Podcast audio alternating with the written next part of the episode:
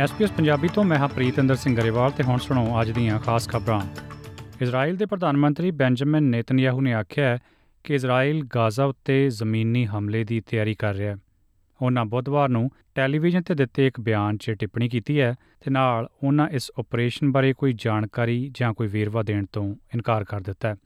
ਸ਼੍ਰੀ Netanyahu ਨੇ ਆਖਿਆ ਕਿ ਹਮਾਸ ਦੁਆਰਾ ਨਿਯੰਤਰਿਤ ਫਲਸਤੀਨੀ ਹਿੱਸੇ 'ਚ ਫੌਜਾਂ ਕਦੋਂ ਜਾਣਗੀਆਂ ਇਸ ਬਾਰੇ ਫੈਸਲਾ ਸਰਕਾਰ ਦੀ ਵਿਸ਼ੇਸ਼ ਯੁੱਧ ਕੈਬਨਿਟ ਦੁਆਰਾ ਲਿਆ ਜਾਵੇਗਾ।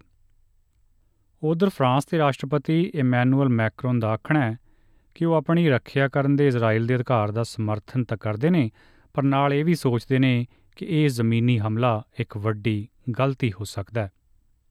ਸਿਡਨੀ ਦੀ ਇੱਕ ਕੌਂਸਲ ਨੇ ਗਾਜ਼ਾ ਵਿੱਚ ਜੰਗਬੰਦੀ ਦਾ ਐਲਾਨ ਹੋਣ ਤੱਕ ਫਲਸਤੀਨ ਦਾ ਝੰਡਾ ਲਹਿਰਾਉਣ ਲਈ ਸਹਿਮਤੀ ਦਿੱਤੀ ਹੈ। ਸਿਡਨੀ ਵਿੱਚ ਮੁਸਲਿਮ ਬਹੁਗਿਣਤੀ ਵਾਲੀ ਕੌਂਸਲ ਕੈਂਟਰਬਰੀ ਬੈਂਕਸਟਾਊਨ 'ਚ ਲੇਬਰ ਪਾਰਟੀ ਦੀ ਅਗਵਾਈ 'ਚ ਇਸ ਪ੍ਰਸਤਾਵ ਨੂੰ ਮਨਜ਼ੂਰੀ ਦਿੱਤੀ ਗਈ ਹੈ। ਗੂਗਲ ਨੇ ਅਮਰੀਕਾ ਤੇ ਆਸਟ੍ਰੇਲੀਆ ਵਿਚਾਲੇ ਇੱਕ ਸਮਝੌਤੇ ਦੇ ਤਹਿਤ ਘੱਟੋ-ਘੱਟ 8 ਦੂਰ-ਦਰਾਡੇ ਪ੍ਰਸ਼ਾਂਤ ਮਹਾਸਾਗਰ ਦੇਸ਼ਾਂ ਨੂੰ ਸਮੁੰਦਰ ਦੇ ਹੇਠਾਂ ਦੀ ਇੰਟਰਨੈਟ ਐਕਸੈਸ ਕੇਬਲ ਚਲਾਉਣ ਦੀ ਯੋਜਨਾ ਦਾ ਐਲਾਨ ਕੀਤਾ ਹੈ। ਉਧਰ ਆਪਣੀ ਵਾਸ਼ਿੰਗਟਨ ਫੇਰੀ ਦੌਰਾਨ ਪ੍ਰਧਾਨ ਮੰਤਰੀ ਐਂਥਨੀ ਐਲਬਨੀਜ਼ੀ ਦਾ ਇਸ ਸਿਲਸਿਲੇ 'ਚ ਆਖਣਾ ਹੈ ਕਿ ਸਮਝੌਤੇ ਨਾਲ ਖੇਤਰੀ ਸੁਰੱਖਿਆ 'ਚ ਸੁਧਾਰ ਹੋਵੇਗਾ।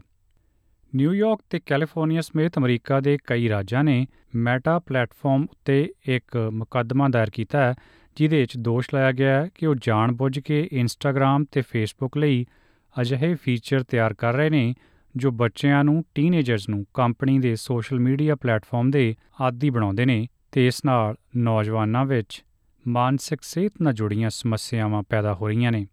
33 ਰਾਜਾਂ ਦੀ ਤਰਫੋਂ ਕੈਲੀਫੋਰਨੀਆ ਦੀ ਸੰਘੀ ਅਦਾਲਤ 'ਚ ਦਾਇਰ ਕੀਤੇ ਗਏ ਮੁਕੱਦਮੇ 'ਚ ਇਹ ਦਾਅਵਾ ਕੀਤਾ ਗਿਆ ਹੈ ਕਿ ਮੈਟਾ ਨਿਯਮਾਂ ਦੀ ਉਲੰਘਣਾ ਕਰਦੇ ਹੋਏ 13 ਸਾਲ ਤੋਂ ਘੱਟ ਉਮਰ ਦੇ ਬੱਚਿਆਂ ਦਾ ਡਾਟਾ ਉਹਨਾਂ ਦੇ ਮਾਪਿਆਂ ਦੀ ਸਹਿਮਤੀ ਤੋਂ ਬਿਨਾਂ ਇਕੱਠਾ ਕਰਦੀ ਹੈ।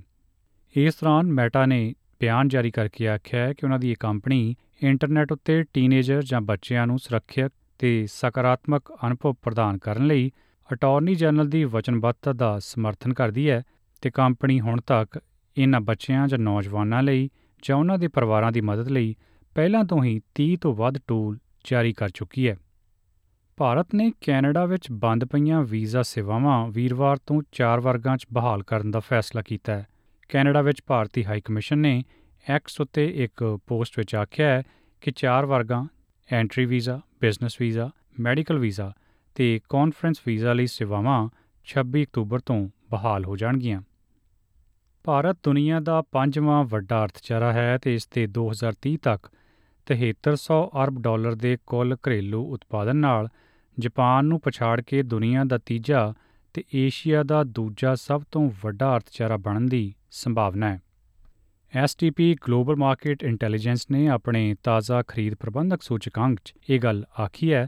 ਦੱਸਦੇ ਜਾਈਏ ਕਿ ਮਾਰਚ 2024 'ਚ ਸਮਾਪਤ ਹੋਣ ਵਾਲੇ ਵਿੱਤੀ ਸਾਲ 'ਚ ਭਾਰਤ ਦੀ ਜੀਡੀਪੀ 6.2 ਤੋਂ 6.3% ਵਧਣ ਦੀ ਉਮੀਦ ਹੈ।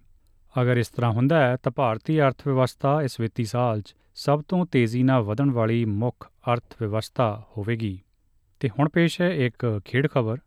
ਕ੍ਰਿਕਟ ਵਿਸ਼ਵ ਕੱਪ ਦੇ ਨਵੀਂ ਦਿੱਲੀ 'ਚ ਖੇਡੇ ਗਏ ਇੱਕ ਦਿਨਾ ਕ੍ਰਿਕਟ ਮੈਚ ਦੌਰਾਨ ਆਸਟ੍ਰੇਲੀਆ ਨੇ ਨੈਦਰਲੈਂਡ ਨੂੰ 309 ਦੌੜਾਂ ਦੇ ਵੱਡੇ ਫ਼ਰਕ ਨਾਲ ਹਰਾ ਦਿੱਤਾ ਇਸ ਤੋਂ ਪਹਿਲਾਂ ਆਸਟ੍ਰੇਲੀਆ ਨੇ ਆਪਣੇ ਬੱਲੇਬਾਜ਼ ਡੇਵਿਡ ਵਾਰਨਰ ਤੇ ਗਲੈਨ ਮੈਕਸਵੈਲ ਦੇ ਸੈਂਕੜਿਆਂ ਦੀ ਬਦੌਲਤ ਇੱਕ ਦਿਨਾ ਵਿਸ਼ਵ ਕੱਪ ਕ੍ਰਿਕਟ ਵਿੱਚ ਨੈਦਰਲੈਂਡ ਖਿਲਾਫ 50 ਓਵਰਾਂ 'ਚ 8 ਵਿਕਟਾਂ ਤੇ 399 ਦੌੜਾਂ ਦਾ ਵੱਡਾ ਸਕੋਰ ਬਣਾਇਆ ਸੀ।